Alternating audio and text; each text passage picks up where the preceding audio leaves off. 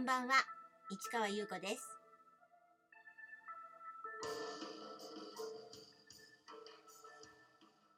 1月10日月曜日、詩人はささやく363回目をお送りいたします。連日の引っ越し作業だったので、なんか背中が痛くて、で、朗読のね、練習とかね、いろいろやってるんですけど、なんかもう疲れてしまって、まあそこそこやったんですけど、もうなんか、本当にできなくなっちゃったぐらい、なんかね、あのー体が 疲れ切ってしまったみたいですね。まだ始まったばかりなのに、今月末持つかという感じなんですが、だいぶ箱は段ボールですね、出来上がってきてるんですけど、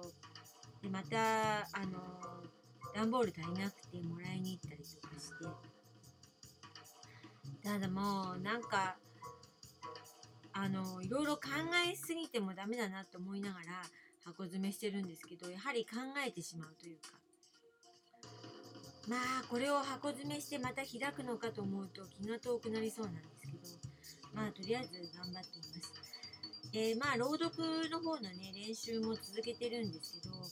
今年、春にやりたいんですけどね、もうでも春すぐそこですからね、目の前にあるので、できればやりたいなと思っています。ただ、朗読の作品選びっていうのは結構、あの、楽しいんですけど難しいというか、朗読向きであるかどうか、前もちょっと話、お話ししたんですけど、あの、読んでみるとね、なんか、あー、なんかちょっと違うかなっていうのもあるし、これどうかなと思って読んでみたら、読む方がいいかなっていうのもあるんですよね。だから音にの乗ることによって伝わりやすいというか、なんかあの、まあ、その魅力が出てくるというか、そういうこともあるし、あの、字面で見た方が、あの、漢字とかもね、含めてね、なんかその、なんか雰囲気が出てるというか、そういうのもあるので、音声にしちゃうと普通っぽく聞こえてしまうけれども、字で見読んだ方が、なんかこう、その状況とか雰囲気が伝わるとか、そういうこともありますよね。だから詩なんかもそうなんですけど、音声にすると、あの、なんかこう、本当に魅力的に見え、あの、聞こえるというか、みあの感じられるというか、そういうのもあるし、あの、パッと見た瞬間に、こうページを開いた時の目に、視覚的にね、目に入ってくる方が、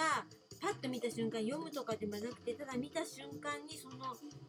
字の並びとかで、あの、魅力を発しているものもあるので、なかなかそれを、あのどれがどうなのかっていうことを見極めるのはまた楽しい作業ではあるけれども結構あの難しいかなとも思っています。なので今練習しているのは15分くらいのものなんですけどもうちょっと何編か足してあの一つのあのイベントとなるような作品となるようなあのな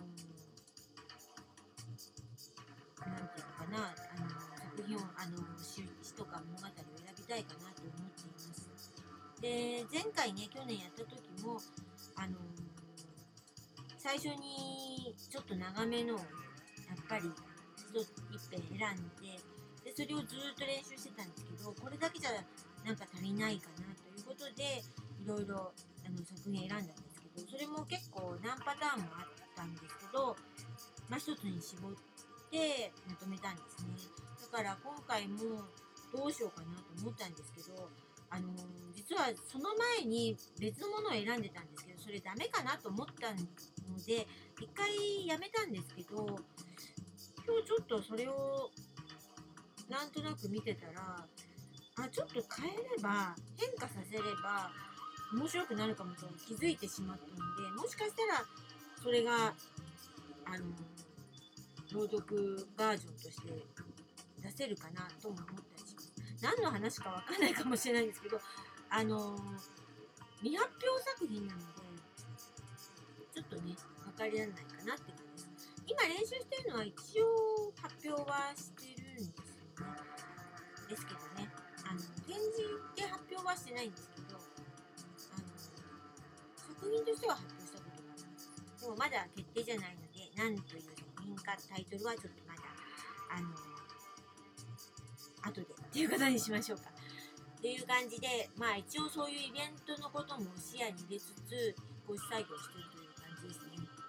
でまあ場所もねどこにしようかなっていうのもいろいろ考えててまあ候補はあるんですけどまあそこがいいかどうかもちょっとわからないので一応それは全部何も考えずにっていう感じにしてます。とりあえず今はね引っ越しが中心なんで。すねあと昨日も言いましたけどブックマンションのお店番はやりますね。21日の金曜日ですね。それもまたちょっとねずっとね看板作ってたんですね。あ出してたんですけどそれ段ボールで作ってて日付のところをちょっとあのえー、となんかちょっと飛び出すような感じあの1回ごとにこう段ボール貼り付けててちょっとねこうビューンってね鼻が伸びる感じでね飛び出すようにしてたんですよ。何月っていうのと何日っていうのをね。それをちょっと今年は違うバージョンにしようかなと思って看板作りから始めようかなと思っているところです。はいそんなところで今の私の状況ですね。この続きはまた明日ね。